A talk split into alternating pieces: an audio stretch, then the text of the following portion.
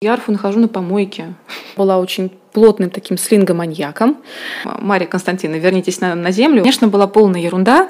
Беременная женщина с кельтской арфой. Но седых волос прибавилось.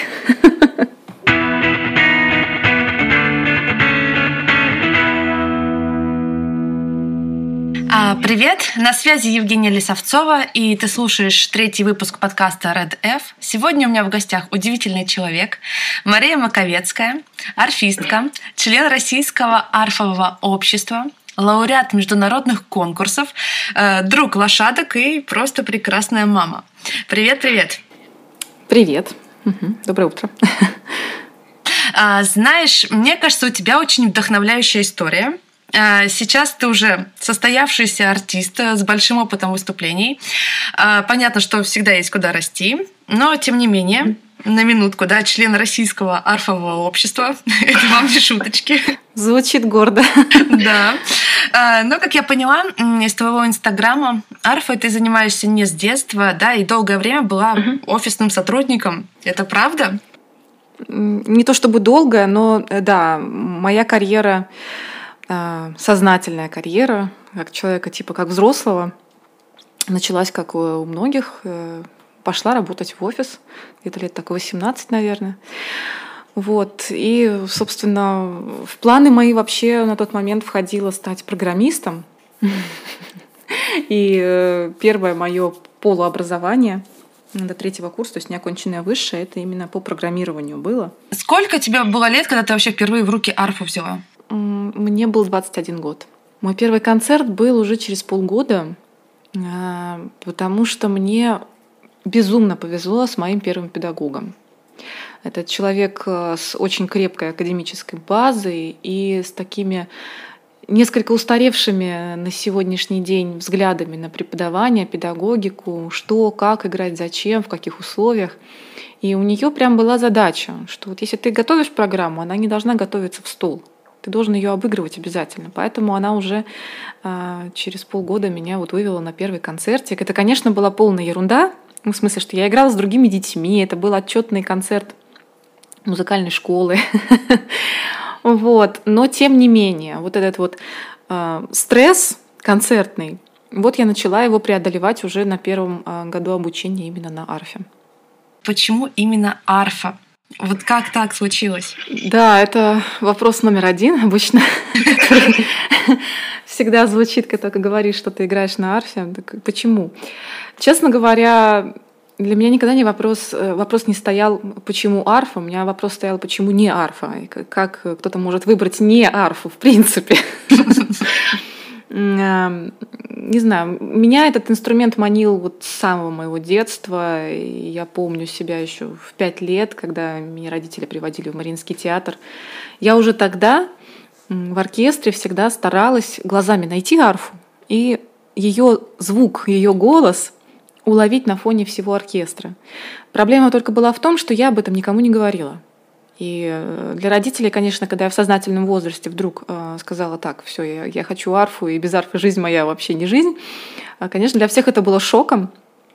Вот. Тем более, что мой первый музыкальный инструмент на самом деле была скрипка, Опа. на которую я тоже пошла сама. Вот, то есть э, арфа мне нравилась действительно с самого детства, но я даже сама для себя не могла решиться, вообще признаться, что я хотя бы гипотетически могу на ней играть. Вот как-то так. Я сейчас, поскольку завела этот блог в Инстаграме, я много сидела и размышляла, действительно, рефлексировала тему, как же так вообще получилось в жизни моей.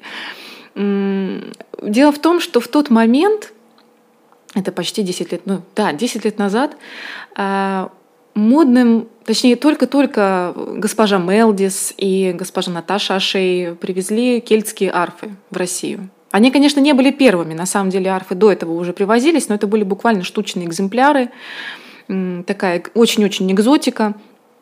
А они привезли их и стали с ними прямо в открытую концертировать.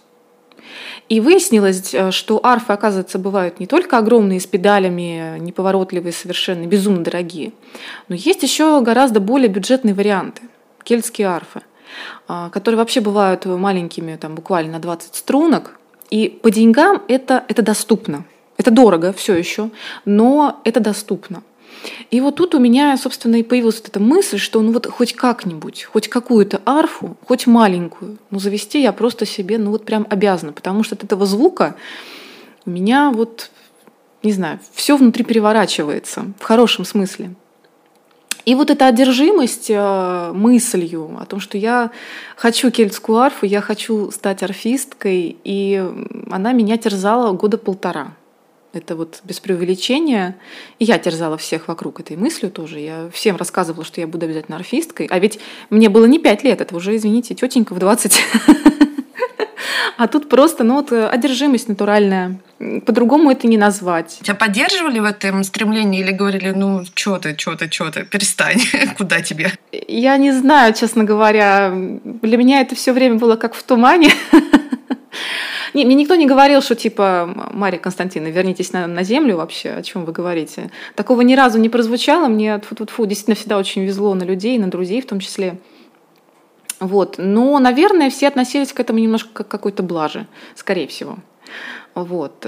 Но мне вот буквально мне снилось. Мне снилось, что я арфу нахожу на помойке. Везу ее домой с порванными струнами. То есть ну вот вообще представить, да, насколько, насколько это должно было быть в голове, Сейчас даже немножко сложновато. Я просто представила, что ты просыпаешься с утра и такая так в Соник лезешь. Что, что значит найти арфу на помойке? К чему это? К счастью или это музыкальному? Э, к счастью, к несчастью, да. К большим тратам это в основном, надо сказать. К финансовым потерям, я бы так сказала. Вот. Но надо сказать, что вообще такая история, когда человек становится арфистом в достаточно сознательном возрасте, я не первая такая. Э, мировая практика имеет уже подобные случаи, причем уровня действительно высокого достигали в итоге люди.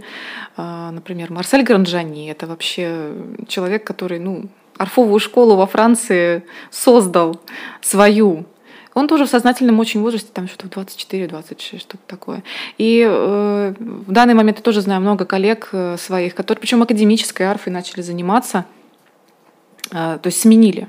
Я знаю одну пианистку, которая блестяще училась э, в училище, занимала просто везде лауреатные места, и в итоге в консерваторию поступила на арфу. Mm-hmm. Э, то есть э, у арфы какая-то такая своя воля, видимо, присутствует. Я, конечно, не то чтобы там эзотерику и магию верю, но что-то в этом есть. Подтверждаю, что просто реально просто переклинивает и все, и живешь потом с этим как хочешь. Да. Не живешь, ты не живешь, ты ждешь просто того момента, когда у тебя появится арфа. И после этого начинается жизнь. И это, это очень странно. Правда. То есть у нее какой-то свой дух присутствует. Mm-hmm. Очень древний инструмент, видимо, живет своей жизнью. А, знаешь, и на самом деле это очень здорово, вот то, что ты рассказала, потому что я часто слышала от других, что они хотели чем-то заняться, да, но считали, что уже слишком поздно. И на самом деле, mm-hmm. вот я сама себя не раз ловила на этой мысли, и мне просто очень вдохновляют такие истории, а, когда люди ну, даже уже, да, казалось бы, вроде, может, уже и поздно начинать, но все равно берутся и действительно достигают э, хороших результатов. Так что, мне кажется, э, э, люди, которые сейчас слушают, да, это все, и, может быть, у них есть такие же мысли, типа, блин, может быть, уже не надо ничего начинать. Вот, вот пример, что надо начинать и как бы бороться за свою идею, если ты в нее веришь. Ты помнишь вообще свой первый концерт, да, мы с тобой говорили, да, о том, что да. вот ты вышла через полгода вот тебя просто взяли, отвели за руку, на, играй, да. Угу. Ты вообще помнишь, как это происходило, или это все было в тумане для тебя тоже? Ну, там был еще один такой э, интересный нюанс. Дело в том, что э, окончательным решением к приобретению арфы стала моя беременность. То есть, когда я забеременела, я поняла, что нет, ну, ну все.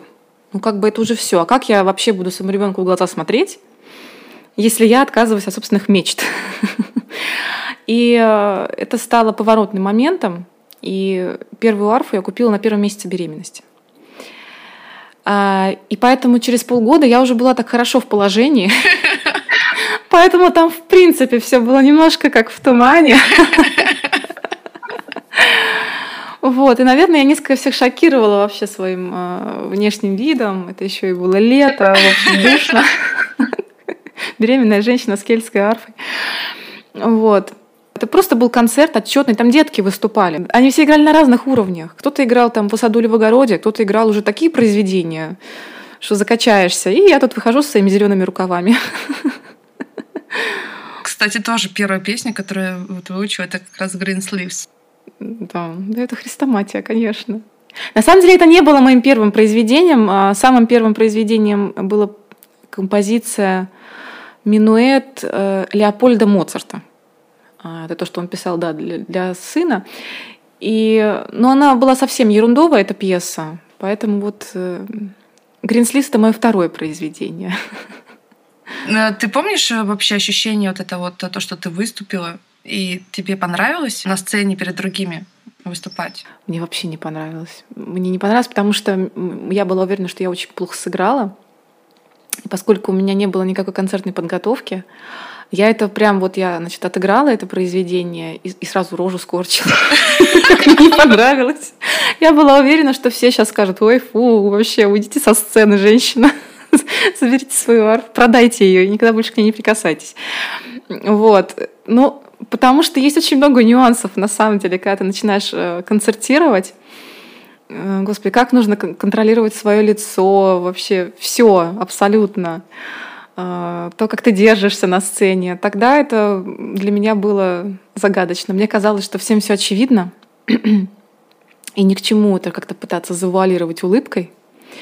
Вот. И потом уже мне объяснили, что Маш, так не делается, что все совсем по-другому работает. Теперь хотелось бы услышать волшебный звук арфы, если ты не против. Что бы ты сейчас могла бы нам сыграть? Ну, я думаю, очевидно, что раз мы уже за Green Sleeves э, так хорошо и упорно поговорили, то, наверное, это сейчас будет актуально к исполнению. Давай.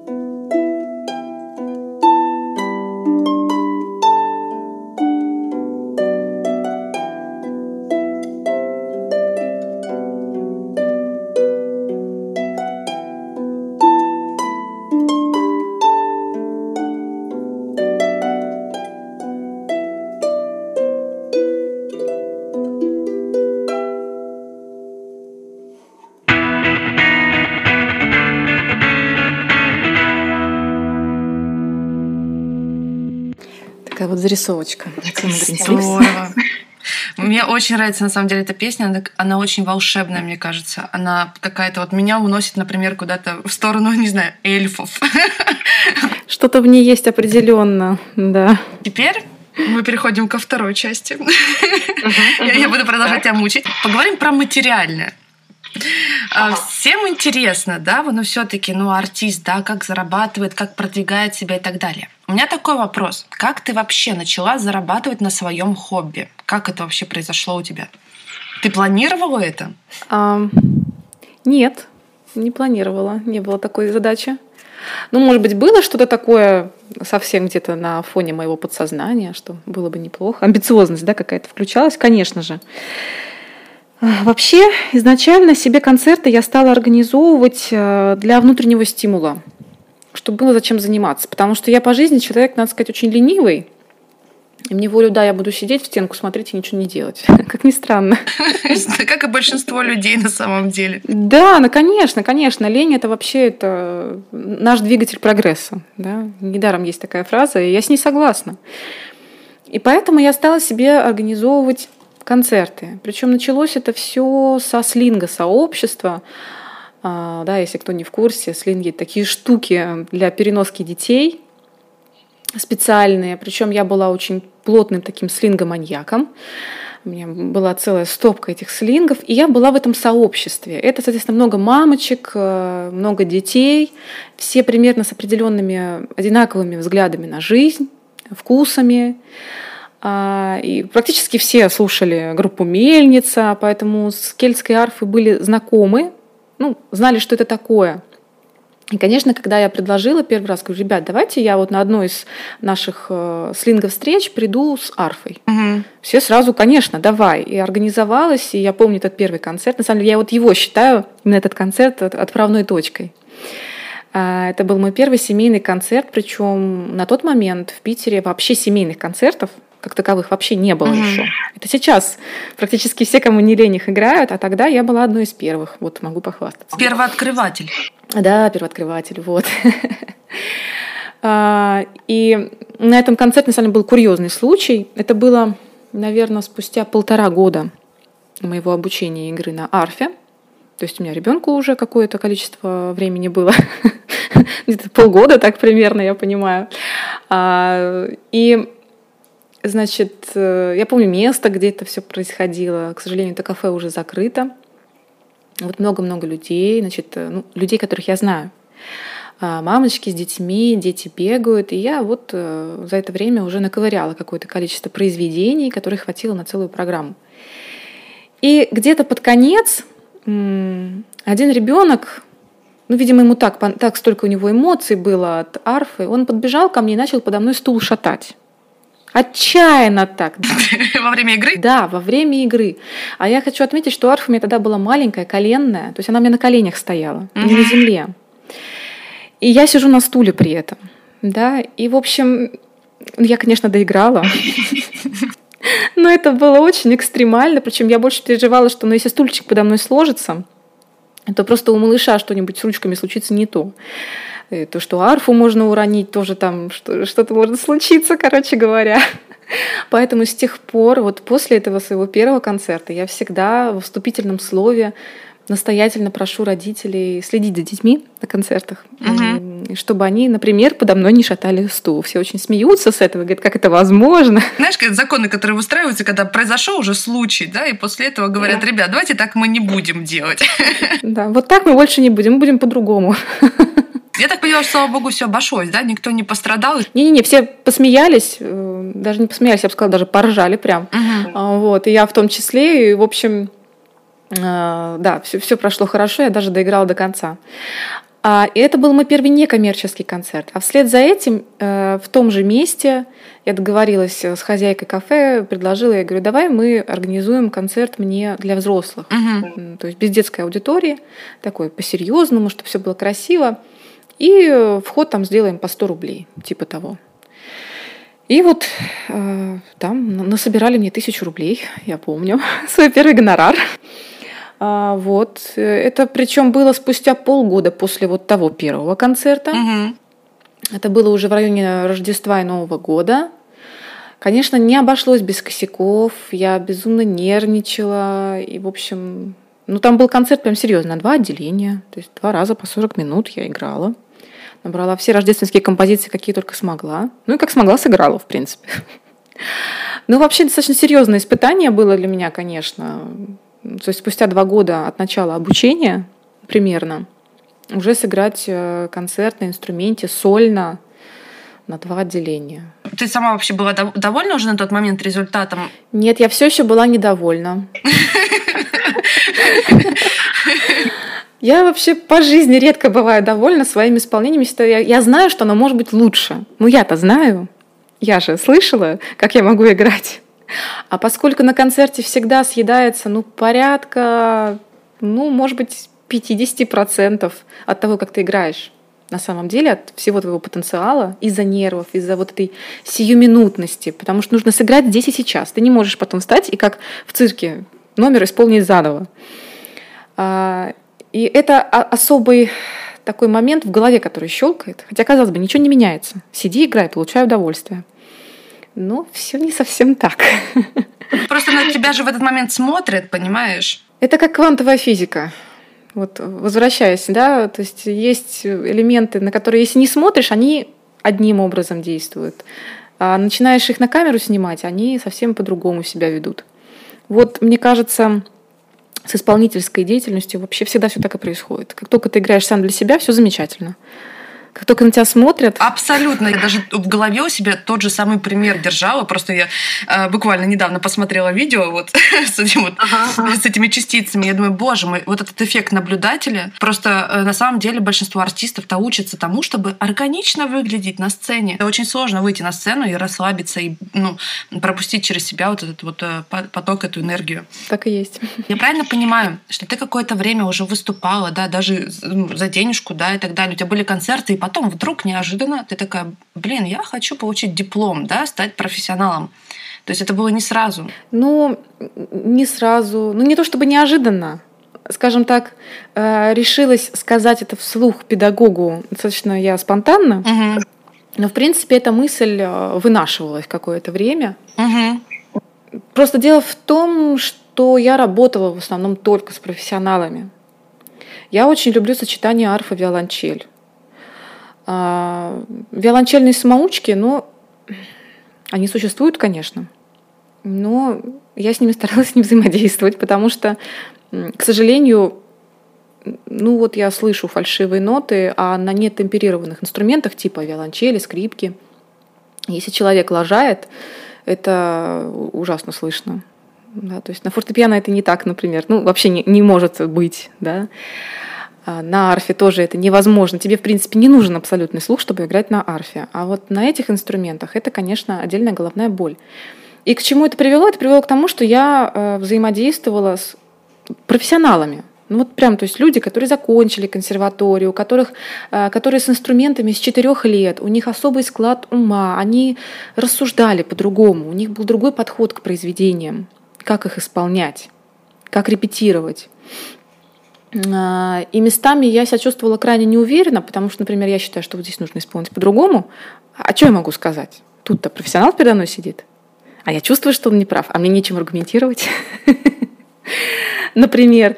И мне приходилось э, лопатить, много литературы, разбираться, читать. То есть я это делала сама. Потом приходила и говорила, слушай, ну ты, конечно, всегда прав или права, но я вот тут вот все-таки нашла аргументы в свою пользу, поэтому давай мы здесь сыграем вот так. И, э, конечно, ко мне прислушивались в результате. Угу. Но это вот каждый раз было через какое-то такое определенное усилие.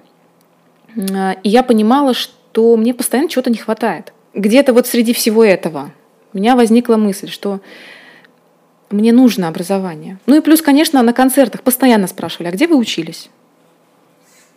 И когда ты говоришь, что ну я как бы, ну вот я там уроки брала, это звучит э, но, может быть, люди и не думали ничего такого. Может, они просто кивали головой и думали, ну, что, молодец.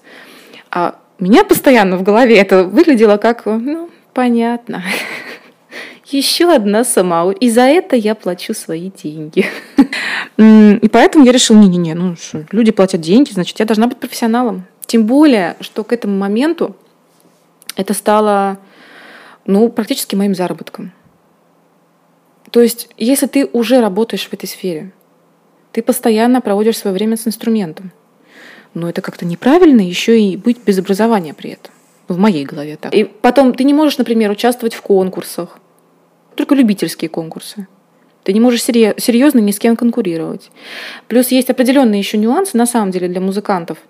То есть вот теперь, как человек дипломированный, я могу участвовать в конкурсах в оркестры государственные. Если у тебя нет этой корочки, ты не имеешь права. То есть есть ряд нюансов, которые из тебя делают неполноценного музыканта, скажем так. Не, не все доступы открыты. А мне хотелось, чтобы все-таки возможности были. В общем, чтобы открыть новые локации, да, и чувствовать себя более уверенно, ты решила, а, что нужно получить образование. А, ты поступила в итоге в консерваторию? Да.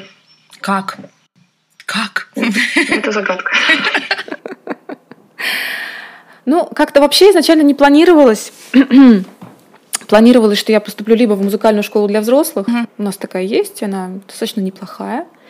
А также есть у нас два музыкальных училища с орфовыми классами. И предполагалось, что я поступаю в училище. Mm-hmm. И программа готовилась. Ну, тут такая программа. Там такой нюанс был, и он до сих пор остается. Я не, не очень понимаю, как определить вот это произведение, это, это что это уровень? Это училище, это консерватория, это, не знаю, супермастер. Угу. Я просто слушаю, мне нравится, мне хочется это сыграть. А потом выясняется, что это супер гиперсложно, и вообще за что я взялась. Угу. Педагог мне это говорит, например. Когда я прихожу, чешу репу и говорю, что-то у меня в этом месте как-то не получается. Она меня смотрит и говорит, ну, как бы неудивительно. У меня тоже не получается. Давай попробуем вместе. Вот. И в данном случае был, ну, примерно то же самое. То есть мне дали произведение и сказали, да, это легко, ты сыграешь. Угу. Ну, раз легко, значит, я сыграю. Все, окей. Э, а оказалось, что это, ну, примерно так вот нормальный такой угу. первый курс консерватории, в принципе, достойное произведение. Как-то так. Но я была не в курсе. Я честно, честно готовилась в училище. И когда мы пошли уже показываться к педагогам перед поступлением, где-то примерно за месяц, ага. А, то попали заодно к педагогу, который и в училище преподает, и является профессором консерватории. И она смотрела на меня, смотрела, говорит, слушай, что тебе это училище? Давай в консерваторию, попробуем тебя поступить. Ну, в конце концов. Ну, за, за спрос не откусят нос. Угу. Вот. Вот было практически на слабо.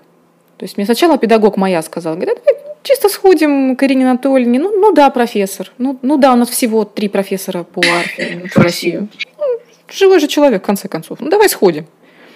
Ну, хуже-то не будет. И мы сходили, и ей очень понравилось э, то, что... Ну, я не играла блестяще. Это... Я не буду этого скрывать, потому что а как это возможно? Как, как, каким бы гением ты ни был, все равно нужен определенный пробег пальцев для того, чтобы играть блестяще. Но ей понравилось то, что я реагирую моментально на ее какие-то замечания. То есть я играю, она мне говорит, надо быть здесь потише, и я это уже услышала и уже среагировала. Угу. И вот это вот как бы, ну, какая-то определенная гибкость, видимо, и вот то, что потенциал свой смогла продемонстрировать, это и было на самом деле главным. И это то, о чем я сейчас всем говорю. Что не бойтесь начинать, потому что вам нужно показать свое рвение и потенциал. И это самое важное. Не готовый навык. Навык вы приобретете. Но тем не менее, мне кажется, это большой стресс вообще на самом деле поступать, ну, все-таки консерватории. Это тебе, это серьезно очень. Это гигантский стресс. Я вообще не очень понимаю, как я его пережила. То есть я практически не ела, практически не спала. Угу. Примерно месяц. Э, была очень стройной. Это было прекрасно, конечно, но, но седых волос прибавилось. Ну ладно, закрасить можно, что там. Ну да, да, как-то так. Расскажи, пожалуйста, а сколько вообще э, нужно тренироваться Э, ежедневно ты тренируешься, сколько часов ты тренируешься, ну, чтобы вообще поддерживать, да, свой навык и ну, чтобы быть на уровне, скажем так.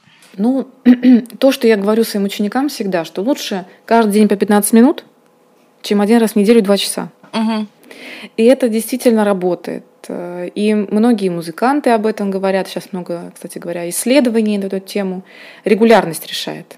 Угу. И регулярные занятия именно с головой. То есть не просто сесть и оттарабанить э, гаммы механически, с ошибками, с призвуками, со всем этим делом, а именно вдумчиво над каждым звуком проработать. И вот такой работы 20 минут в день иногда хватает, чтобы быть просто в форме. А, но, в принципе, на данный момент э, в связи с объемом работы, то есть концерты, ученики, какие-то записи, аудио, видео, а, у меня редко бывает необходимость и возможность сидеть и играть упражнения. Хотя иногда хочется, я прям понимаю, что блин, вот уже надо. Вот прям уже надо сесть и поиграть упражнения. Но в принципе у меня сейчас получается, что в день за инструментом я провожу ну минимум три часа. Угу. Минимум. А вообще до этих всех карантинных вопросов это был просто unlimited какой-то.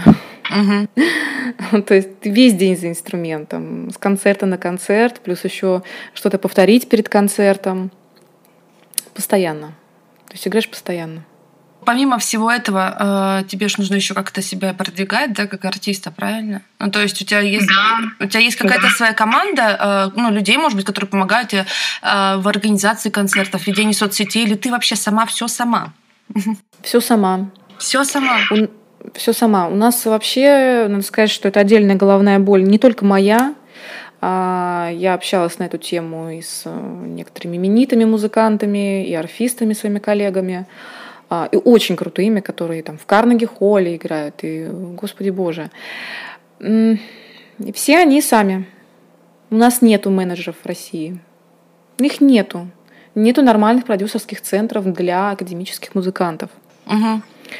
А с организаторами концертов это вообще отдельная головная боль, это, это просто беда. Есть всего од, одна коллега у меня есть, у которой действительно там прям команда. Повезло. Вот я это называю все-таки везением, то, что у нее друзья, которые вот они этим занимались, и такие, а давай мы, мы тобой тоже займемся, чисто по приколу, что называется. И да, это ей очень хорошо помогло. А, мне, к сожалению, вот с этим пока что не повезло, команды у меня нету, очень хочется в какой-то перспективе, но это должны быть очень прям грамотные люди, которые понимают специфику. Единственное, есть пара людей, которые мне помогают, например, э, редактировать тексты для социалок. Кто-то мне помогает э, с консультацией там, по звуковому оборудованию, но все равно все решения, все траты, все организационные вопросы, они полностью на мне. И идейная часть тоже. Угу. Ну а что делать? Сам себе режиссер. Да, это сложно на самом деле. Я надеюсь, что у тебя все-таки в будущем появится команда и люди, которые э, с тобой будут продолжать это дело. Э, потому что на самом деле так будет, наверное, у тебя будет больше времени на вдохновение, больше заниматься музыкой. Наверное, этим же и должен заниматься в первую очередь музыкант.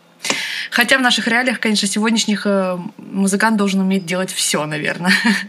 Да, абсолютно все. Да, да. Мне опять же, я всегда говорю, что мне очень повезло по жизни, что у меня нет проблем с написанием текстов, с какими-то идеями, а, Плюс э, я умею фотографировать, поэтому я могу сама себе фотографии, например, сделать, обработать их, видео записать, а, накатать текст в Инстаграм, а, весь постпродакшн тоже на мне. Но это, это много обучения на самом деле, то есть много-много всяких мастер-классов, которые я проходила много часов за просмотром всяких полезных видео, как это сделать, как то сделать. Э, постоянная работа над собой, над своими навыками, не только музыкальными. И, к сожалению, какое-то время даже это все шло в ущерб навыкам именно исполнительским. Uh-huh. А иногда это шло именно в ущерб э, продвижению. То есть какие-то вещи я очень долго не могла реализовать в плане видео, аудиозаписи, каких-то фотографий. У меня не было на это времени. Мне нужно было постоянно бегать по концертам или там по каким-то работам, подработкам и так далее. Потому что ведь финансовый вопрос, он тоже очень остро стоит. Струны стоят денег, арфа стоит денег, обслуживание в год арфы большой стоит тоже денег. Вот. И все музыканты, я думаю, единогласно согласятся, что нам наших гонораров не хватает на, достойное содержание инструментов и всех сопутствующих. Хотелось бы это делать лучше. Ну, что поделать. Крутимся. Вот ты говорила, что у тебя нет проблем с вдохновением. Я в это верю. У тебя очень интересный инстаграм э, Harp and Smile. Если что, потом я ссылочку оставлю. Э, расскажи, пожалуйста, у тебя вообще есть в планах, может быть, написать какое-то собственное произведение на арфе, или вдруг оно уже у тебя есть? Ой. Э, к собственным произведениям я отношусь несколько скептически, потому что есть огромное количество произведений для арфы или переложений для арфы, которые хочется сыграть, и они классные. Я так никогда в жизни не напишу. Просто посидеть на импровизировать я могу иногда, почему бы нет. Это, в принципе, не так сложно, как кажется. А, когда ты знаешь определенные законы развития импровизации, ты это делаешь легко. Делать из этого что-то полноценное – это особый процесс, крайне трудоемкий, на которые у меня пока, к сожалению, ни ресурсов, ни возможностей. Но для меня мое творчество проявляется в том, как я исполняю свои каверы. Угу. Как я пропускаю их через себя, как сделать так, чтобы произведение, которое вообще ни разу не написано для арфы, на арфе зазвучало здорово. Не нелепо, как это иногда бывает, а прям здорово.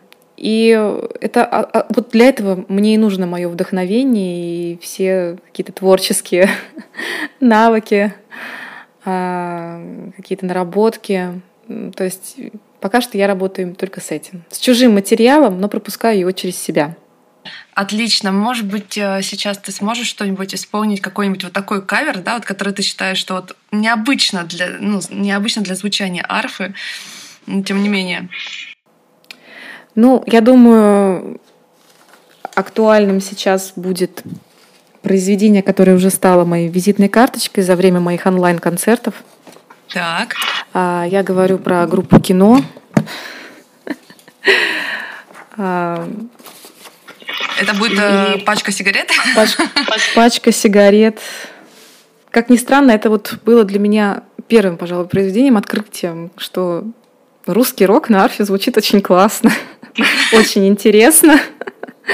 И теперь у меня практически, ну не то чтобы самоцель, но ни один концерт не обходится без э, произведений из репертуара, там, не знаю, группы кино, Король и Шут, uh-huh. э, там, Бориса Гребенщикова, еще что-то такое. Это очень интересно, на самом деле, и неожиданно было.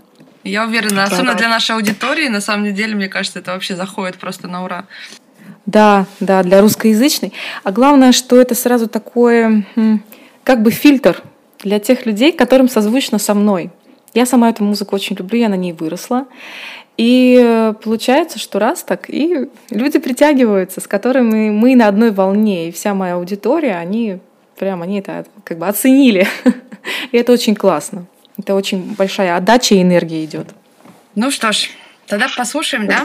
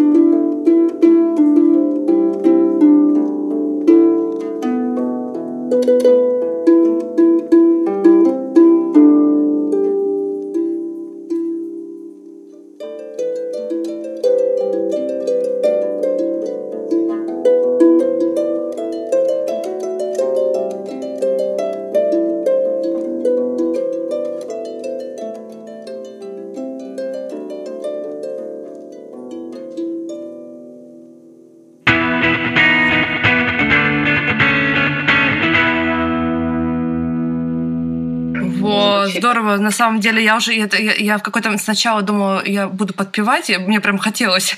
А потом я просто, знаешь, залипла и, и ушла в нирвану в какой-то момент. Спасибо большое. Это, пожалуй, самая лучшая реакция, которую, которую хочется получить, когда человек теряет дар речи. Так, мы переходим с тобой к третьему такому заключительному блоку. Буквально немножечко добавим философии, да. Я вот такой себе Представь, э, что изобрели машину времени, и ты встретила саму себя из прошлого. А, какой бы ты дала ну, себе совет? Как пройти свой путь эффективнее? Вообще, что делать? Занимайся, Маша, больше. Вот что бы я себе сказала. Не ленись и занимайся больше.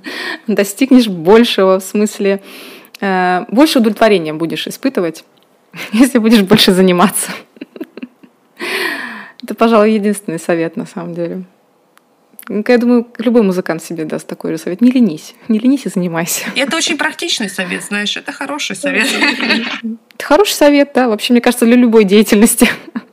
И второй вопрос у меня для тебя. Скажи, были ли у тебя какие-то сложности да, на твоем все-таки пути? И если да, что помогало тебе двигаться дальше? Мне до сих пор очень помогает поддержка людей, которые знакомы с моим творчеством. То есть периодически это случалось неоднократно в те моменты, когда у меня ну, просто опускаются руки, хочется сказать все, вот, ну все, это край, дальше ничего не получится, не будет ни концертов, я не могу играть и так далее, и так далее. А, мне вдруг из ниоткуда прилетает сообщение от какого-нибудь из моих слушателей. Бывали случаи, когда человек был год назад на моем концерте, и вот только сейчас меня нашел, допустим, в социальной сети и пишет мне, Мария, вы тогда вот вы сыграли, и это вот таким образом, там, не знаю, изменило, вдохновило, еще что-то. И эти сообщения от людей, от живых людей, которые я не просила их мне писать, да, они сами, они хотят выразить свои эмоции, и они со мной ими делятся, и это безумно вдохновляет. Это, это вообще ну как, музыканты и музык, музыка вообще не может э, существовать и жить без слушателя. Поэтому именно слушатели являются вот тем движущим фактором для всего — а, и я, конечно, безумно благодарна просто каждому, каждому, кто приходит на мои концерты в онлайне, кто вообще как-то пишет, переживает, э, общается со мной. Вот это самые лучшие люди на Земле. Да, но я, я уверена, что действительно э, это очень вдохновляет. Скажи вообще, у тебя было когда-нибудь такое, что ты думал, что это никому не нужно? Да, да. Конечно, это регулярно вообще возникает такая мысль э, упадническая, что да, что ты, что ты делаешь вообще, куда ты лезешь, зачем ты лезешь во все это, ты вообще вот иди в офис, вернись и сиди там вообще, бумажки перебирай, а ты куда-то. Но любой кризис, после любого кризиса в твоей душе, в твоей жизни наступает рывок качественный, когда у тебя просто переосмысление всего, и э, открываются новые возможности, новые горизонты. Угу. Поэтому сейчас я уже немножечко мудрее, когда такие кризисные состояния наступают, я про себя думаю, о, значит, скоро будет новый рывок. Здорово. Подождем. Ну и, в принципе, главное, мне кажется, в таких ситуациях, чем бы вы ни занимались, если вдруг наступают вот эти упаднические настроения, надо идти и заниматься или работать. Угу. Просто вот то, чем занимаешься, иди и делай это в два раза больше, чтобы не было времени и сил на эти дурацкие мысли. Они ни к чему хорошему не приводят, а работа приводит. К деньгам, например, да? К деньгам, каким-то достижениям, потому что вот место заковыристое в произведении наконец-то получится. И очень-очень много всяких нюансов, поэтому главное работать. Это здоровский совет на самом деле, и я желаю тебе, чтобы у тебя было как можно больше слушателей вот таких благодарных. Так что, ребят, если же вы вдруг думаете пойти на онлайн-концерт или не пойти, нужно вам это или нет, обязательно идите. Вы поддерживаете и человека, который играет для вас, и вы сами на самом деле обогащаетесь в этот момент. Вы испытываете новые эмоции. На диване всегда можно полежать. А сейчас, тем более, можно лежать на диване и слушать арфу. Да, да, вообще, чего париться, ребят. А, итак, ну, я для тебя в заключении подготовила такой блиц-опрос, называется. Uh-huh. Тебе нужно будет сейчас а, отвечать на мои каверзные вопросы uh-huh. буквально uh-huh. за минуту, как можно быстрее. То есть я задаю тебе вопрос, и ты первое, что приходит в голову, прям мочишь. Угу. Кошка или собака? Собака. Самый лучший зритель это? Это мой зритель. Ты никогда не... Не знаю. Я все когда-то. Я все. Я все, все и всегда. Если... Так, следующий вопрос. Если порвалась струна, то... Надо поставить новую. Рок — это... Рок — это, это музыка и судьба. Опа. А, сейчас будет странный вопрос. Marvel или DC? Марвел. А, я такая сейчас буду, а что это такое? Нет, человек в теме. А, в твоей сумке всегда есть... Косметичка. Артист всегда должен быть... На позитиве. Ну хорошо, хоть не пьяный. Нет, ну вот это бывает связано. Ну да. А, вдохновение или мастерство? Вот так вот. Мастерство. Стакан наполовину? Полон. Лучший друг арфиста? Арфа. что логично. Здорово. На этом мой блиц опрос окончился. Мне кажется, это было очень информативно и весело. А, я напомню, что сегодня у меня в гостях была Мария Маковецкая, человек, который на своем личном примере доказал, что никогда не поздно круто изменить свою жизнь.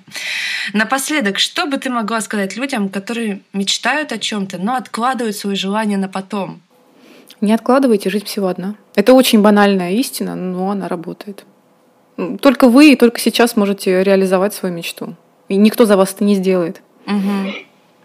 Большое спасибо за слова. Э, дум... Э, думаю, будет идеально на самом деле завершить эфир какой-нибудь вдохновляющей песни, ну или песни, которую ты очень сильно любишь. Сыграешь что-нибудь нам? Можно. Я думаю, эта композиция тоже моя уже практически фирменная. А, саундтрек из диснеевского мультфильма «Король лев». Can you feel the love tonight?